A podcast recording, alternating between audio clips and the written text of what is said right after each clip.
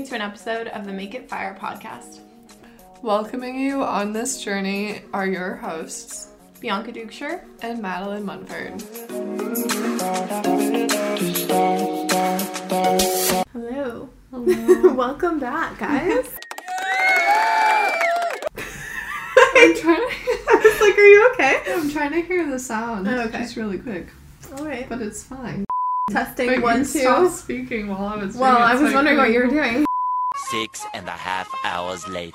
Okay, I'm emerging. What? I said I'm emerging. Slowly but surely. A beautiful butterfly. Yes. Which actually has to do with this episode, because we're talking about... yeah. Caterpillars. Well, a caterpillar turns into a what? It's like the journey of that, you know? Yeah, I get that. So we're talking about childhood. And nostalgia. How it shaped us. Nostalgia. Yeah. Talking about Hannah Montana, probably. Yes, I love that. Hannah Montana vibes. More about that. Always.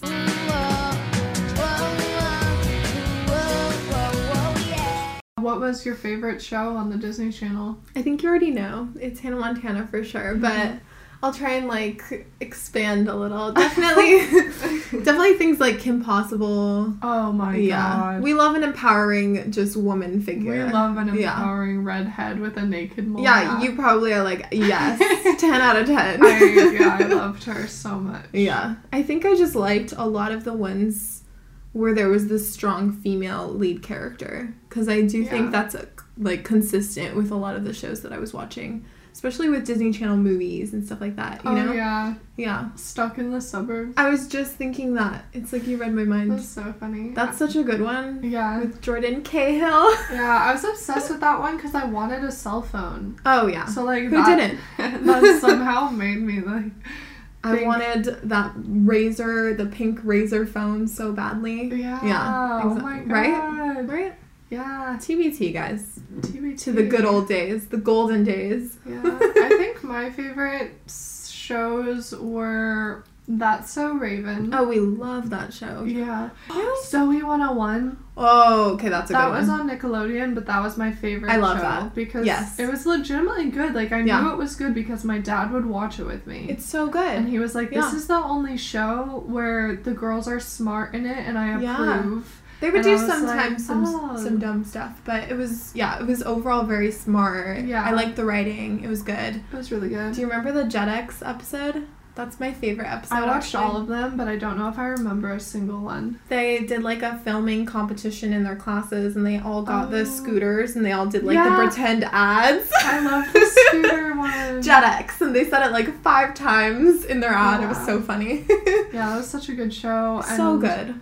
I liked Sweet Life of Zach and Cody so much. Like, when they were in the hotel, and then kind of when they were on the ship, I stopped watching, though, but that was... And Hannah Montana. Like, do you remember those were my OGs. The Proud Family? I actually still watch that right now, so...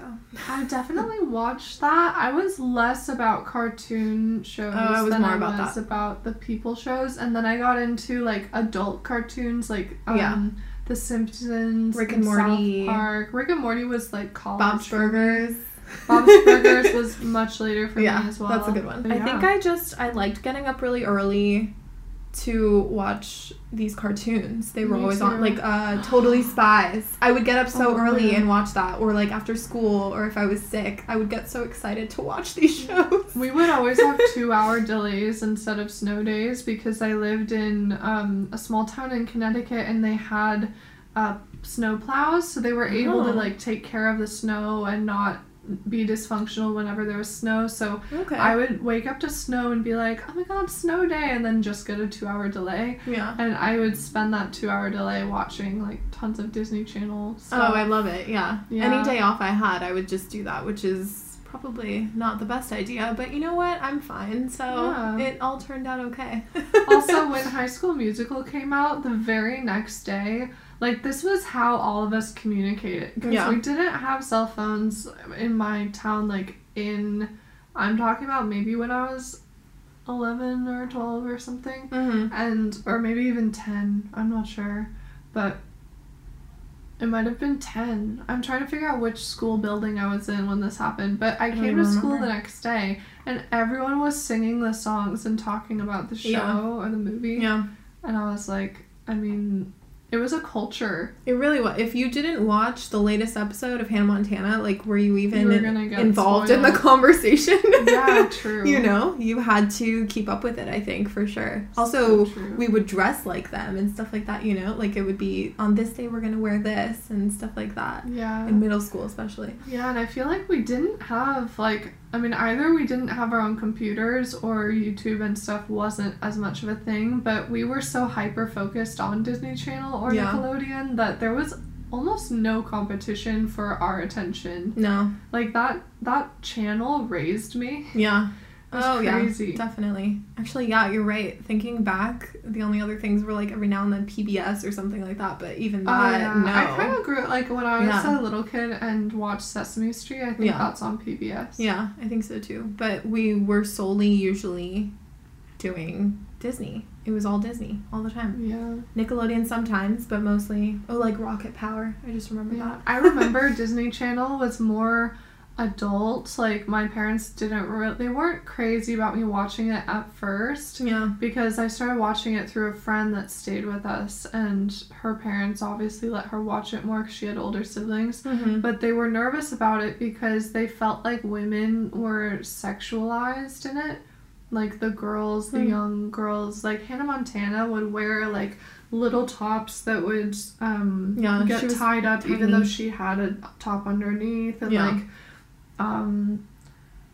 there would be all these different, like, oh my god, Degrassi, I wasn't allowed to watch that, and then when I finally watched it in middle school, I couldn't watch it because it would stress me out so much. 90210, Gossip Girl, I started watching too early. Oh my god, like, the 32-year-old adults who are playing 15-year-olds definitely made me, like, have warped, like, position of how I would be at as 15, how I would be as 25, you know? I think I didn't pay attention to their age for that reason, because I was always saying, like, oh, should I look more like that or something, you know? And I never actually found out their real age until now. I feel like now I research and I'm like, what? Jackson was how old in Hannah Montana? Yeah, he was like 32. Yeah, exactly. Exactly, and that's crazy. Just I mean, not good for him. I mean, that's fine. Like, you don't need actual 15-year-olds playing 15-year-olds. I get it. There's like a minor. But she was like 12, also. Yeah, so she was weird. 12. She was probably overworked a bit. Yeah. But yeah. I don't know. Exactly. When you're a young kid, all the influences, and you just think it's real. Like, I thought Gossip Girl was real, and my mom said to me, like, teenagers, nobody talks like this. No. Like, not even adults. Especially because I was a girl in Hawaii watching this in New York, like, so polar opposite of where I was growing up, you know, so that it was like... That show is just a big commercial for Starbucks, to be honest. Like, every time I watched it, I wanted, like, a nice, warm, like, Starbucks. I don't even think it was always like, Starbucks, fall, though. And, like, their preppy designer clothes. Yeah. I wanted to be Blake Lively, but also luckily fashion. I saw that in high school, so somehow I saw that way later, even though it was a thing when I was young. I was watching it on DVD. Oh my god! I got the first season way too early, I think, and I remember going to my dad's office, and he had all these really nice computers, you know, like the Macs and stuff. So I put it in. And I started watching it, and, like, every now and then my dad would pass by just to check on me and stuff, and he would see the worst scenes. That like, they would be having sex or something, you know, on the bar, because that happened with Serena, and, like, all of a sudden he'd be like, what are you watching? This is not okay. Oh, my God. Stressed out. Me in middle school, I would go to my friend Shayla's house, and for some reason this really happened at her place, because... Always. My parents would always check on my sleepovers, but it would be, like, they couldn't see the TV. They would just check in. Yeah. And then other friends' houses, they maybe didn't check in as much, but Shayla's mom was super, like, attentive, and she was super nice, and she would come downstairs and, like, look over and see us, like, see the TV, and she'd be like, how's it going? Are you guys good? We're gonna go to sleep. Are you, like, comfortable? Okay. And, like, good night. But she would always come when, like, The worst parts. Yeah. And we were watching, like, Angus Thongs and Perfect Snogging once. Okay. And she came downstairs, and it's such a kids' movie. Like, it's not inappropriate or anything. But, and we were maybe 12 or 13. Yeah. But, like, she came in during the, like, makeout, the one makeout scene. And we were also just awkward kids. So we were like, no! You feel so awkward because it's like this authority figure is watching what you're watching, and you're suddenly so like, oh my god, what are they thinking? What are they? Yeah, do they think I'm doing this? Yeah. I don't even know what this is. I swear. And suddenly you feel like you have to explain yourself when in reality I don't know what they're thinking at all. And I always used to be a little nervous of like, oh, am I the bad influence? Yeah. Or because that's what parents always tell you what they think. Well, my parents didn't do this so much, but I know other people's parents did this when I grew up, was like, oh, I don't really like you hanging out with her. She's a bad influence, or she's a this influence. Right. And it's like, we're all kids. They all have like that was so toxic. They always have an opinion. You're right. My dad, I don't think he ever said like, don't hang out with this person, but he did like, he said things about certain friends. Like, oh, I really like that friend. Like really emphasizing it. And then just being like, huh, she's an interesting one, to that friend. And I'd be like, I clearly know what you're saying here, but I'm going to disregard everything you said, you know? My parents, when I grew up, they would actually get to know my friends, so they never judged anyone or said, oh, that's a bad influence, stay away from her, or blah, blah, blah. Like, they always, because my mom would drive us around, like, she had the luxury of staying at home when I was, like, fully growing up, and, like, then she went back to work in high school. That's good. But, yeah, so I got to spend a lot of time, like, with friends where she'd drive us around, and she would get to know them, and so she'd, like, forget everyone's names and mix them up, but she never, like, dehumanized anyone, whereas I would have best friends who would have a mutual friend with us, and just one day say, my mom doesn't allow me to hang out with her anymore, and I'd be like, that's the meanest thing ever. Yeah. Because, like, we're kids, and you don't think of yourself as a kid when you're a kid, so you don't think that way, but I specifically remember my other friend's mom, they had a bunch of step-siblings situation and living situation, and one of the step-siblings was a little bit, like, troubled in this moment. She was going through a lot, and she just wanted to live with them, and it was this big kind of drama, but the mom was always like, I'm understanding, it's not her fault, she's a kid, she's 13 years old. Exactly. You know? So I was like, what, 13 years old? Because she was older than me. I thought she was like, had it all together at 13, and then there's this adult saying, well, I'm not going to let this person talk about my kid that way. She's 13, blah, blah, blah. Yeah. And I was like, wow, we're young, you know? Yeah, definitely. I think we had a lot of pressure on our generation growing up because we were, you know, I feel like the older generations were trying to be so different from their older generations, and so we had, like, a lot of societal pressures on us, being, like, the experimental generation, too. Yeah, that actually brings up a question for me, for you. When you were a kid, what did you want to be when you grew up, but also what would influence your mind on that? Like, what would change your mind? And when teachers would ask you what you want to be, how would you change your answer? How would you go about that? Or did you always stick to one thing? Oh, that's a good point, actually, with the teachers part, too. Mm-hmm. Everyone always had an opinion when they asked you. Yeah. They would always be like, oh, I have something to say about what you just said. Yeah, because they're not even asking for you. They're asking for themselves. And I don't even understand that. It's so weird. Because I would never ask a little kid that. No, same. Sometimes I do it as, like, a joke, like, oh, princess, or whatever you want to be, you know, make it, like, funny and fun, but that's the only thing that I would say. I wanted to be an actress since I was, like, 8 /singer. Me too. And when I told, like, my family members, I always got kind of some sort of pushback. When I told my teachers, they were always like, huh, that's hard to do it, but I mean, good luck, you know, stuff like that. And like, I think over time, all of these little comments just kind of created like this sense of panic in the back of my mind. And to the point where I was applying for colleges right out of high school to go to theater school. I was going to make it happen. I had gone on auditions like my whole life, pretty much gone to theater camp. I had all the experience, but then I just kind of said, no, I'm going to do a complete 180 and actually completely change my career path. So it's just interesting how it wasn't necessarily because of those comments, but it didn't help how I was, like, viewing the whole situation, you know? Yeah. So, it's interesting to me that you stuck to one thing your whole, like, childhood up to college, though. Like, yeah, I wanted to... impressive. Yeah, I wanted to do other things, but I always ended up, like, saying in the back of my mind, well, you could play that as an actress. And so I think that was the the initial underlying that's the thing for me too, because what would change my mind about careers, because I always wanted to be an actor, and like as a kid, actress, whatever. Mm-hmm. And obviously I've already mentioned this, where my grandma asked me like, what do you want to be, and I said actor, and then she didn't take it seriously, and like that was the first moment that like hit hard.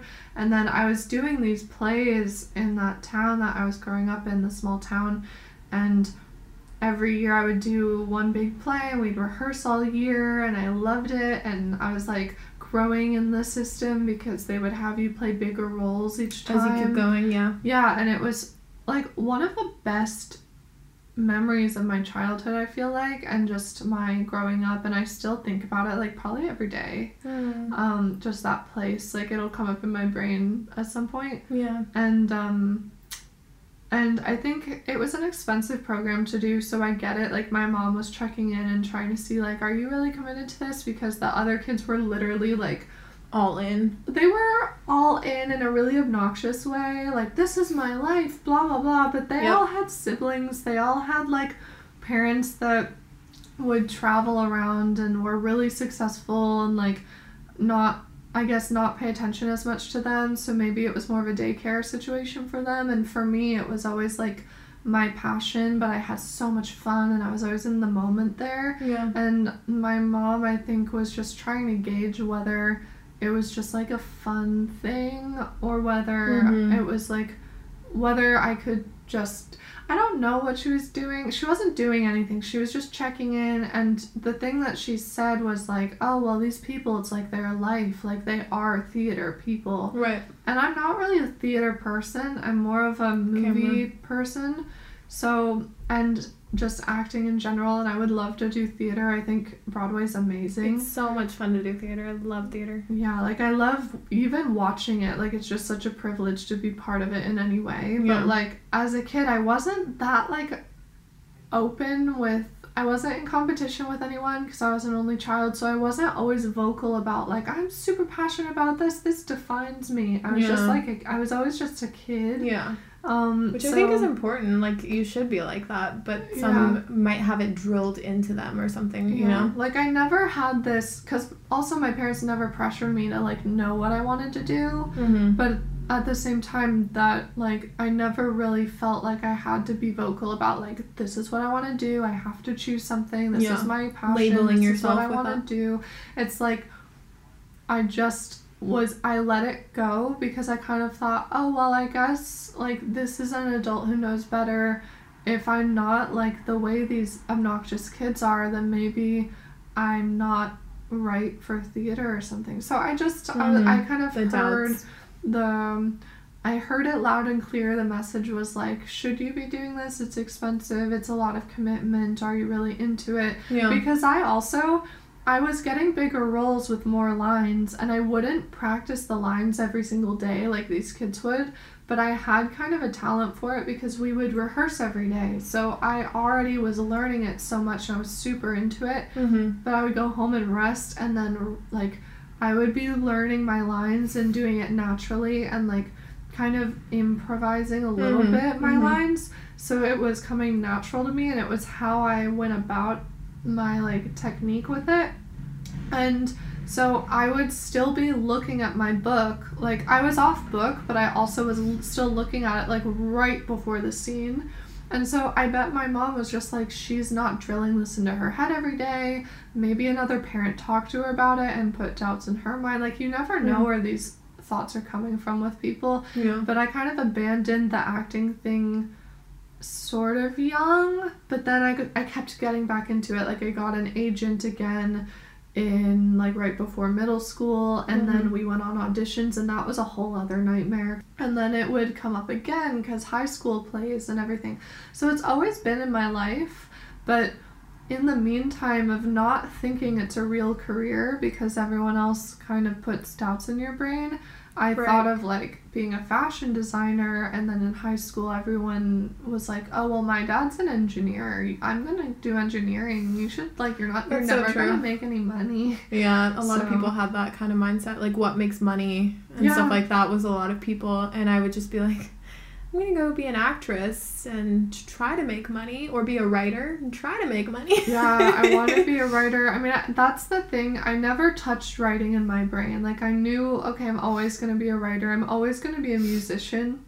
No one can really take that away from me, even if I'm not making money with it. Like, it's always going to be a thing. And I think that's the same with acting. Like, I'm always going to be an actor as well. And a lot of times I would watch shows, like if I watch Suits, I would want to be a lawyer. And then if I watch Grey's Anatomy, I would want to be a surgeon. That's an actor thing, I think. Yeah. I had that basically my whole life. I would watch Bones with my dad when I was younger, and I wanted to be a forensic anthropologist for a while. Me too. Which is why I say no matter what phase I went into, I always said, well, I could be an actress for that. I could play a role for that. And yeah, I'm realizing I did that as well. Yeah, it's an actor thing. When I got to college and it was like, well, study kind of not a trade, but study something that makes money, essentially, like put a meaning to your expensive degree. I chose advertising because it is still storytelling, but it's not necessarily the kind of storytelling that I find necessarily life-changing or meaningful. Hey, thanks for listening to this episode of the Make It Fire podcast. If you're enjoying this journey, please remember to leave a review on Apple Podcasts and make sure to follow us at Make It Fire Podcast on Instagram. What do you feel were some of like the, I guess, stereotypes of where you grew up, and like when you tell people as you travel where you're from, what do people think? So I was born in New York, so when I tell people I'm from New York, it's... Well, I always tell people I'm from Texas, because I'm recently from Texas, but I'm originally from New York, and I'll always be a New Yorker, and... Yeah. Even though I think my personality is more New York. But you say Texas. I know I do, but I always tell people, like, I basically don't know where I'm from, because if I get to know them, then I go through the list, and then they're like, well, it feels like when I hang out with you, I feel like I'm in New York, blah, blah, blah. But with Texas, people are very, like, either they think it's a desert, and they think, like, people go, howdy, y'all, and, like, yep, no, I could see that. All those things, all those stereotypes.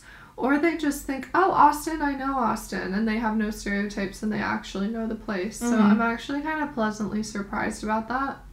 Whereas I have a friend from Kentucky, and here in Paris, when she tells people that she's from there, sometimes they don't know what Kentucky is, and I'm like, that's a pretty famous state, but... I could see them just directly making Kentucky Fried Chicken and being like, maybe that is where that's... Yeah, maybe. That's all I think of, because that's global. It's everywhere. It's in Asia, it's here. Yeah. That's true. What about you with Hawaii? What do people assume about you? So, when I was younger, because I started traveling... like on my own when I was like 6, I was an unaccompanied minor. I would make like unaccompanied minor friends, and I would be like, oh, I'm from Hawaii, and they'd all be like, wow, like SpongeBob and stuff, you know, which I love that comparison. I also love when people think that I'm like super chill and stuff, as like they automatically put me in that category of that kind of vibe, which is cool. I don't mind it, so it's fine. But it's when people ask weird questions, like, they just think I'm solely an island girl, and they just think I walk around in the sand all the time. Or one time in undergrad, I got a question from a girl who, I was going through sorority rush, and this girl asked me, do you go to school in a canoe? And I was in awe. Yeah. So no, I do not do that. Just to clarify. How did you answer that? Like, did you answer that jokingly, or how did you keep your composure? Well, I had talked to 5 other girls that day, because in rush it's like exhausting. Yeah, like I was drained that day. So by the end of this day, this girl asked me, and I was like, no. I was just like, no. And then I changed the subject. I remember that. I just kind of talked about whatever I wanted to talk about, because I knew I didn't want to be at that sorority anyway. So, yeah. Just weird vibes from the people that I talked to. So that's how I knew. Weird vibes. We don't do that.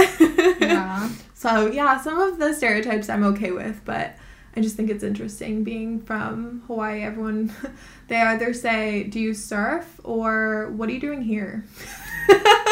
Oh, I mean, that's those are the cute, two though, most it's common. True. It's like, yeah. What are you like? If you're from paradise, what are you doing here? Exactly. But I just hear it so often that I just laugh to myself every time I meet someone new and they say that. You know, because they want to go there. That's what. Yeah, that exactly. Means. Yeah. And no matter where I am in the world, that's the same reaction, which is hilarious to me. That's no matter funny. What culture, no matter like who you're talking to, man or woman, they all ask those things. That's funny. Yeah. Did you go to school in a canoe? Yeah, right. Where did you read that? What planet are you from? I know, honestly. Oh, God. I worry about that area now. Yeah. So how did you think you would be at 25? Like, what did you think your life would look like when you were a 5-year-old? Like, when you pictured yourself as a 25-year-old? I thought I would be an actress.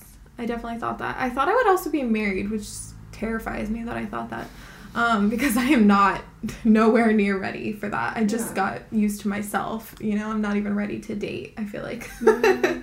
So I just, I think it's interesting how we have this certain connotation of how, like, our life should span out, and I think society plays a role in that, obviously, but over time you kind of realize, yeah, no, everyone's different, everyone grows differently, especially as travelers. I feel like we have so much that we still want to do in this life that we're like, let's push that back a little. Yeah, you know, for sure. So I definitely thought I'd be married. I thought I would have 2 kids, which is also hilarious. Wow. Yeah, I've always kind of, I think it's the Disney aspect where I kind of thought, like, oh, this is a dream life. Like, this is what I want. And it put it on a pedestal, which society, hey, you did that on purpose, for sure. But it definitely worked on me when I was younger. I think as I got older, though, I was like, yeah, no, that's just an alternate reality. Yeah. Yeah. What about you? Well, when I pictured being 23... as a really little kid, I honestly never pictured it. Like, to be honest, I would think of 15 as being, like, the cool age. The one 18. Where everyone has their stuff together. Yeah. They know what they're doing. They're confident. So, like, when I turned 15, I was like, yes, I'm finally here. And I really, like, lived super confidently and, like, tried to fulfill all of that for myself. And then since 15, I've just been exploring every new year, like, as it comes. What about 21? Because I feel like everyone has, like, oh, 21 is the year. I feel like I don't even remember 21 just because I was, like, taking full advantage of that year. But then that actually kind of taught me something because, like... in the States, not everyone waits until they're 21 to drinks. No. Yet we still celebrate the 21 thing. I think that's so interesting. So we drink before. Everyone does it. It's a thing. But then when you turn 21, you still celebrate. Because it's an excuse to celebrate. Yeah, but then you kind of go too hard because now you're allowed in places for real. You want to get banned the night of, pretty much. Yeah, and so it actually made me feel like, okay, I've now drank enough. I don't need to do it. For the rest of my life, I'm done. And that didn't hit me for another year, and now I'm 23 and I don't drink at all, so... I was like, the day after? Is that when you decided? No. I feel like I lived 21, I had a great time, but I got sick of, like, meeting people for the first time over and over again. Mm. You know, I wanted to have, like, real connections with people. Yeah, that makes sense. What about comparing France to America? Okay, so... with my teaching job, which just ended, even though it seems like they'll never leave me alone, but because it ended quite badly, the teachers are pretty petty and, like, just... drama. Yeah, drama. None of them enjoy what they're doing. So that's really annoying because I'd always come back from 2-week vacation because every 6 weeks here, French kids get, like, 2 weeks off and their teachers as well. So the teachers get a ton of vacation time. Do you think that's good for, like, the kids too? The I 2 weeks? Think it's good. It helps. Because they also, like, in primary school, they don't have Wednesdays. Oh, yeah, that's right. It's just when Monday, I was babysitting, Tuesday, Thursday, Friday. They would do golf and stuff, which is interesting. Yeah, and I'm like, I actually think not having that much school for a young kid is good because they spend more time at home. I remember as a kid, I always used to draw and, like, do activities, and I liked being with my family, and so it makes more sense to give the family more vacation time to hang with their kids. Yeah, for sure. Also, because the teachers don't want to do their job, and they just discipline them all day and yell at them, and it feels like, are they even learning anything? Because they're so afraid to fail, they won't even play a game with me. Because I tried to play 7-Up with them, and I tried to play memory games with them, and I tried to play categories, and I wasn't like a real teacher doing grades, so I never ever even put them in a position where they had to do something correctly. I would always just guide them to the right answer or whatever, but discipline wasn't part of my job, so I was supposed to get a teacher if I had a problem, so I wasn't even ever going to yell at them. And the schools here make the kids either not care at all and be rebellious, or be too afraid to fail that they can't even play a game. And so if I ask them to, like, oh, okay, your turn, and try to get them all to speak, they liked that a lot better than just me lecturing, obviously, but sometimes I would say, okay, your turn, like, who do you think tapped your shoulder? And she'd be like, well, how do I know who tapped my shoulder? Like, she wouldn't be able logically. To just guess. Really logically, because she thought I was trying to make her fail, like, or a test or something. I feel like some schools, I've heard, at least, like, in New York area and stuff, I've heard a lot of, like, the pressure of society's pressure where you can't fail. But then I think the teachers in America are just, they make it a little easier. Like, they're not all the same, obviously. Like, you get a few bad ones. Usually my math teacher was, like, not it. Yeah. But, like, for the most part, you have a few, at least, that help you grow. Whereas, from what I'm hearing from you a lot and from other people, too, it's not really, that's not a thing here. Yeah, no. In America, I mean, I don't really remember how I was taught in school, almost, because I didn't have anything to compare it to, and I was fine with it. Like, obviously teachers would yell if they felt like they weren't being listened to or whatever, but they weren't yelling at me, like, screaming at me for bad pronunciation. No. You know, they'd just be like, oh, like, blah, blah, blah. And there was a lot of group work, so I was working with my peers a lot, I remember. Yeah. And, like, the teachers were friends, or they were just teachers. Yeah. And if you had a problem with a teacher, I would always tell my parents, and then they'd be like, trying to coach me on, like, this is how you deal with this, or if it was a major issue, they would have brought it up with the teacher. So I feel like in France, there's more power to the teacher to just scold the kids however they want, and the parent is going to agree with it, because they're like, well, you need to be disciplined, and your teacher knows best. Yeah. You know, and they don't necessarily trust the kids' autonomy. Wow. Whereas I feel like in America, parents are going to sue. You're not, for sure. Like, you can't just... A little too much, actually. But yeah. Like, in America, you can't even give a kid Benadryl without a parent's opinion. Yeah. Which I agree with, because they can't consent to any of it. And we don't know, also. Yeah. For sure. Whereas in France, I was there, and they just, like, yelled at two kids that I was teaching individually to come fill out their COVID papers so they could get a COVID test. That was just, like, the teachers didn't even know that this was going to happen, but the government controls the schools, and like, the schools just do what they want with the kids. And no, like, parental consent for getting swabbed and like, stuff. Well, if the teachers don't know about it, the parents definitely don't know. And I'm like, okay, it's fine, test whoever you want, but the kids can't consent. Yeah, and I find that disturbing. Yeah. Right? Yeah. I agree with that. I think I also, from what I remember in school, at least this is what Hawaii is like, there was always, like, these really creative, like, they're trying to help you grow type teachers. And I remember that really affecting me, actually. Like, I really looked to some of my teachers. There was one who really, she was my English teacher in middle school, I think 6th grade. And I remember she really, like, affected how I thought. She really made me believe that I could do anything that I wanted to be. Actually, she was the first time I ever thought that journalism could be an option for me, because she loved how I wrote. Yeah. And that, to this day, I still remember. And I don't feel like these kids have that option here, which is sad. Yeah. I actually remember with writing, I had such a hard time with reading and writing.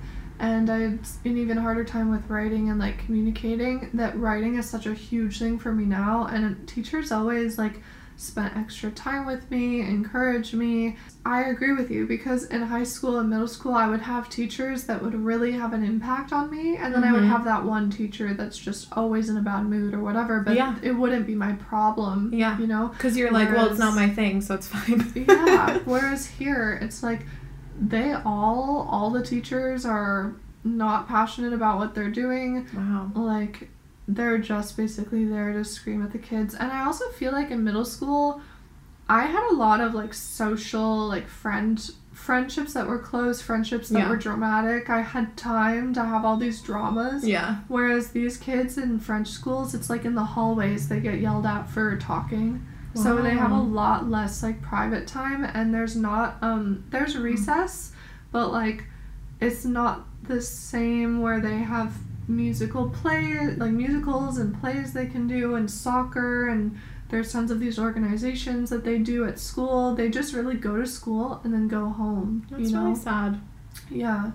Whereas other kids, when I grew up, you could, if you had a bad home life, you could make your own great life at the school. Yeah. Like, socially, like, sports-wise, because they really just want you, in America, I guess, to, like, if you want to sing. Well-rounded is a thing. Well-rounded. You want to be well-rounded because college applications, and there was always a reason behind it, but I did everything that I could possibly do. I was always so busy. I was that kid that had like 10 things in my schedule. And I think that really had an impact on me, because also here I feel like there's a little bit less, I mean, I know we talked about this, about the freelance thing. There are a lot of freelancers here, but like French kids wanting to stay here and make their own businesses, like there was some law that the French president tried to pass a few years ago about freelancers and stuff, and trying to encourage people to make their own businesses, and the people in school our age like rioted and protested because they were offended that they wouldn't have access to the retraites and stuff. And I'm like, I grew up knowing that American Social Security wouldn't be there by the time I was older, so I'm not dependent on any kind of retirement. I mean, obviously I have to look into stock and whatever, but that's a whole other thing. Like, you really just have to take care of yourself in the States. Yeah. And in France, it's like, don't be an individual, don't be inconvenient for me, don't do something wrong. And I found it so disturbing. And the kids are kind of violent to each other, too, at certain points, because they slap each other a lot. They slap each other. I've seen it on the street and stuff. They, like, do mean things, they say mean things, and the teachers sometimes just don't even say anything about those moments. They just say about moments when it affects their job, but I'm always like if I see a little boy hit a little girl, I'm like, what? Because it's what just normal to them. Yeah, and it makes me wonder, like, why is that? And then normal? The girl goes, oh, we're friends, it's okay. Yeah. And I'm like, you are not going to think that when you're older, and they're still doing this, you know? Yeah. And I don't blame the little boy, he's just a little kid. I'm not saying, like, like it's the patriarchy or whatever, but if I see a little boy hitting another little boy, I think the same thing. Yeah. I'm like, that's not your friend. I've seen that a lot on the streets, where they're just playing around and then they, like, slap each other, to the point where I hear it, like, feet away. I think, like, at least 100 feet away or something like that. Yeah. And, you know, like, that's pretty bad. 100 meters away. 100 meters away. Throw back to another episode. But, yeah, I think it's just, it's really sad. When you were growing up in Hawaii and you were a kid, how was it making friends with people? This is an interesting topic, because I, like, how do I say this? There's not a lot of white blonde people, at least in the school that I went to. So I was the only white blonde girl out of 75 people that we were the graduating class. Actually, we were the first one at this private school, RIP St. Francis, because St. Francis was the name of my school, and it actually closed down since, I think, like a few years after we graduated, actually. But we were the first graduating class with mixed. We had boys and girls. Oh. It used to be an all-girls school. Oh, yeah, because it was Catholic, right? Yeah, exactly. So, definitely a lot of things. Okay. So, being the first boys and girls graduating class, there was a lot of drama with all of that. Like, not a lot of boys were there yet, so I think girls were, like, extremely catty in that way. There was a lot of, like, because I looked a certain way or didn't fit the mold, I think, like, people shut you out in that way a little bit. Oh. So, yeah, definitely a lot of that. Mm-hmm. But I found, like, the right group of people that didn't really care about that kind of stuff. So it was all okay with that. But that's cool. Yeah, it's just, it's very different than what I hear from mainland America, which is, we call you guys the mainland. That's funny. It's just, it's interesting because...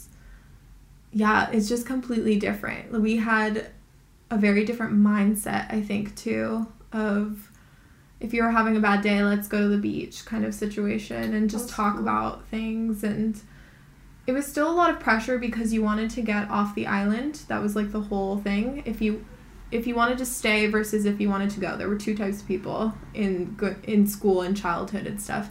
And since I was really little, I wanted to leave the island, and I wanted to figure out a way to leave the island, and my dad didn't agree with that. He was always like, no, let's try and go to this school, and it was, like, right next door. I'd be like, no. So I think island fever is a real thing. We call it that. Oh. Like, if you want to go and expand yourself, though, it's so hard to think that you can do that when you're from this little tiny island. I guess it's the same if you're from a little tiny town. That's kind of the same mentality. Like, can I actually make it out there? Am I going to seem as big as I know that I can be? So there's all those, like, pressures from that as well. Yeah. Yeah. I think because my dad was, like, he's British. So mm-hmm. And he was always, whatever I thought was going on in my small little town and the States and how great America was, he would always be behind me being like... you guys sound funny. You guys, like, you know, in England we think this, and your history is told because you guys won this, but this is how English people view this. Or love that, like, you said that George Washington was a terrorist. Yeah, like, because my school was telling me, like, George Washington, first president ever, greatest guy ever, and my dad was like, yep, nope. You know, like, I have millions of years of history on you, you know. Like, I'm making it sound like kind of a bullying thing, but it was more of a joke thing of, like, he was probably in awe that his kid was American because he probably never expected that to happen. Right. But it did, so it was kind of funny growing up with different cultures in my own household. And I love that. I never actually thought that I would get stuck in the small town I grew up in because it was so, so small. And we had New York right in our backyard. That's and so nice. I more thought that I would grow up and just move to Manhattan. Yeah. And that's what I expected would happen. And then when I got older, I was like, you know, I was born here. I'm not gonna live here as an adult. I don't want to die where I was born. Like, no, I'm not gonna... change it up. Yeah, I'm gonna go somewhere else. And then I came to Paris, which actually is really similar to New York, so I realized it's not that adventurous to be here. No, it's step one. Step one. And making friends, though, because I thought this was interesting as a kid, and also as an only child kid, because I felt like I always tried to break away from the mold of being, like, the stereotype of being the only child that was weird, introverted, alone, having no friends, nowhere to sleep over on a Friday night. Like, that's how I knew that I had a good social standing, is if I had a sleepover every Friday. It's kind of weird, but that's how I was. And so I was actively, like, trying, because I never had an issue making friends, luckily, like, but I did think about it before and try to notice a pattern so that I could do it better, because I wanted to be more popular. I guess when it came to middle school, popularity was a big thing with our generation, for sure, too. Yeah, for sure, because I think Disney Channel also kind of affected that. So popular kids. Yeah, so I was trying to analyze, like, what that was, and I would go to camp every summer, and I noticed that, like, the kids who were over eager to, like, meet everyone in the waiting room before we got our cabin numbers and would make friends with everyone in the room, or try to, the kids would be too shy, they'd be, like, new, they'd be waiting for their cabin number, so it just didn't, like, my mom would be like, why aren't you talking to anyone in the room, blah, blah, and I'd be like, because it doesn't matter yet, I don't know if they're in my cabin.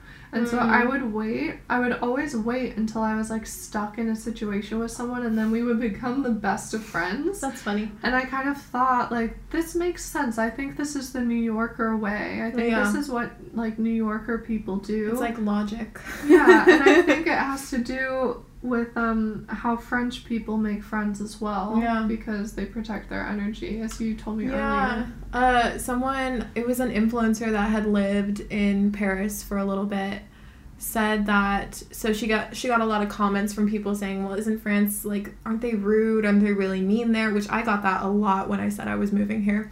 And she said, they're not rude or mean. It's just that they're really conscious of the energy that they're giving to other people. So they don't want just surface level conversation. You know, you're talking to some random person on the street or something that you just met, and you're only going to be there for like 2 minutes or something, and then you're moving on with your day. They're probably not going to give a lot of time and effort into that conversation because they want more of that deeper aspect to it, and that I can relate to. That's important. Honestly, that's me. Like, I have that same personality. I'm not gonna engage with people randomly unless it's like they're really nice, and where, like, if I'm traveling, I get a lot nicer because I'm not necessarily from there either, and I'm down to meet people. Yeah. But when I'm in my own element and I'm walking somewhere and someone wants to stop me on the street or something, I always assume, like, oh, like, why, you know, like, I'm never gonna, like, why? That's New Yorker energy right there. Yeah, yeah. That's why. I do anything to keep on walking. Like, I just don't want that energy. I don't want it. I pay a lot of attention to the friendships I have because I don't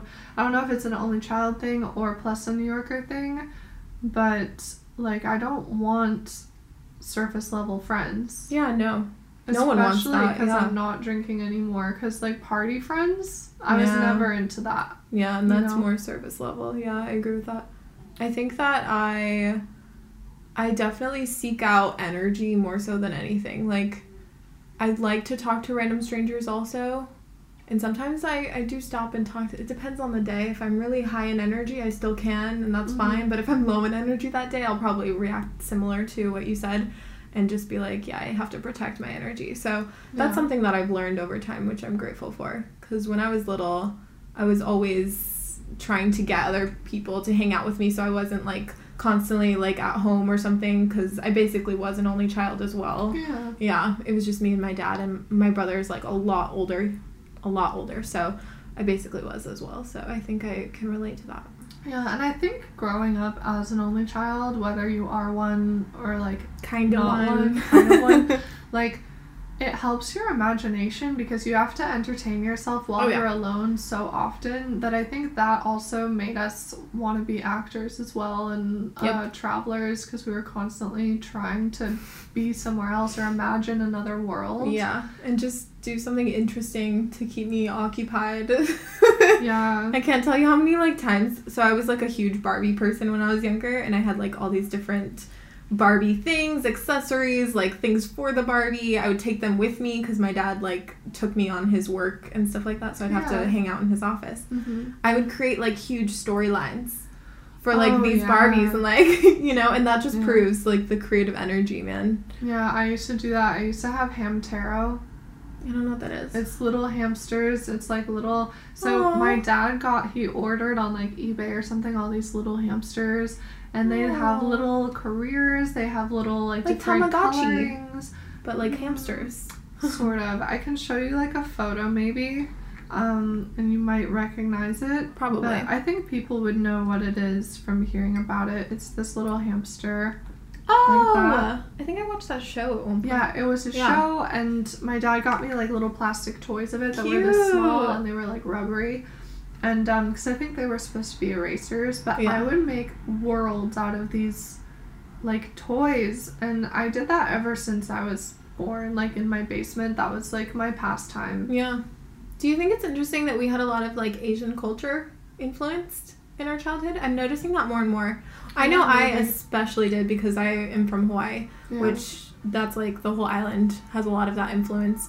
I was always told, though, that any influence I had, because we would go to, like, Chinese restaurants all the time. Mm-hmm. Chinatown. My dad's from England, so they have a lot of Asian influence. And so I did have a lot of Asian influence growing up, but I always knew that it wasn't actually... Like, if I was eating Chinese food, my parents would be like, that's American Chinese food. Yeah. Like, you need to go to China to actually experience it. Like, because... I love that. P.F. Chang is not Chinese food, everyone. Yeah. Yes, disclaimer. Yeah. Exactly. Like, my parents always encouraged me to go out and try the real thing. That's good. What about, like, shows, though? Because I remember, like, Hi Hi Puffy AmiYumi. Powerpuff Girls was created by some sort of Asian influence, I remember, but I don't remember the name. Is it Powderpuff Girls or Powerpuff? Powerpuff. Powerpuff, okay. Yeah. I never really watched that, but I always thought it was Powderpuff. That's funny.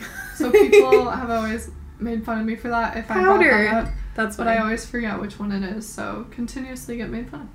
And, like, bullies, shout out to you. Oh, my gosh. No, totally you don't get a shout out here. No bullies.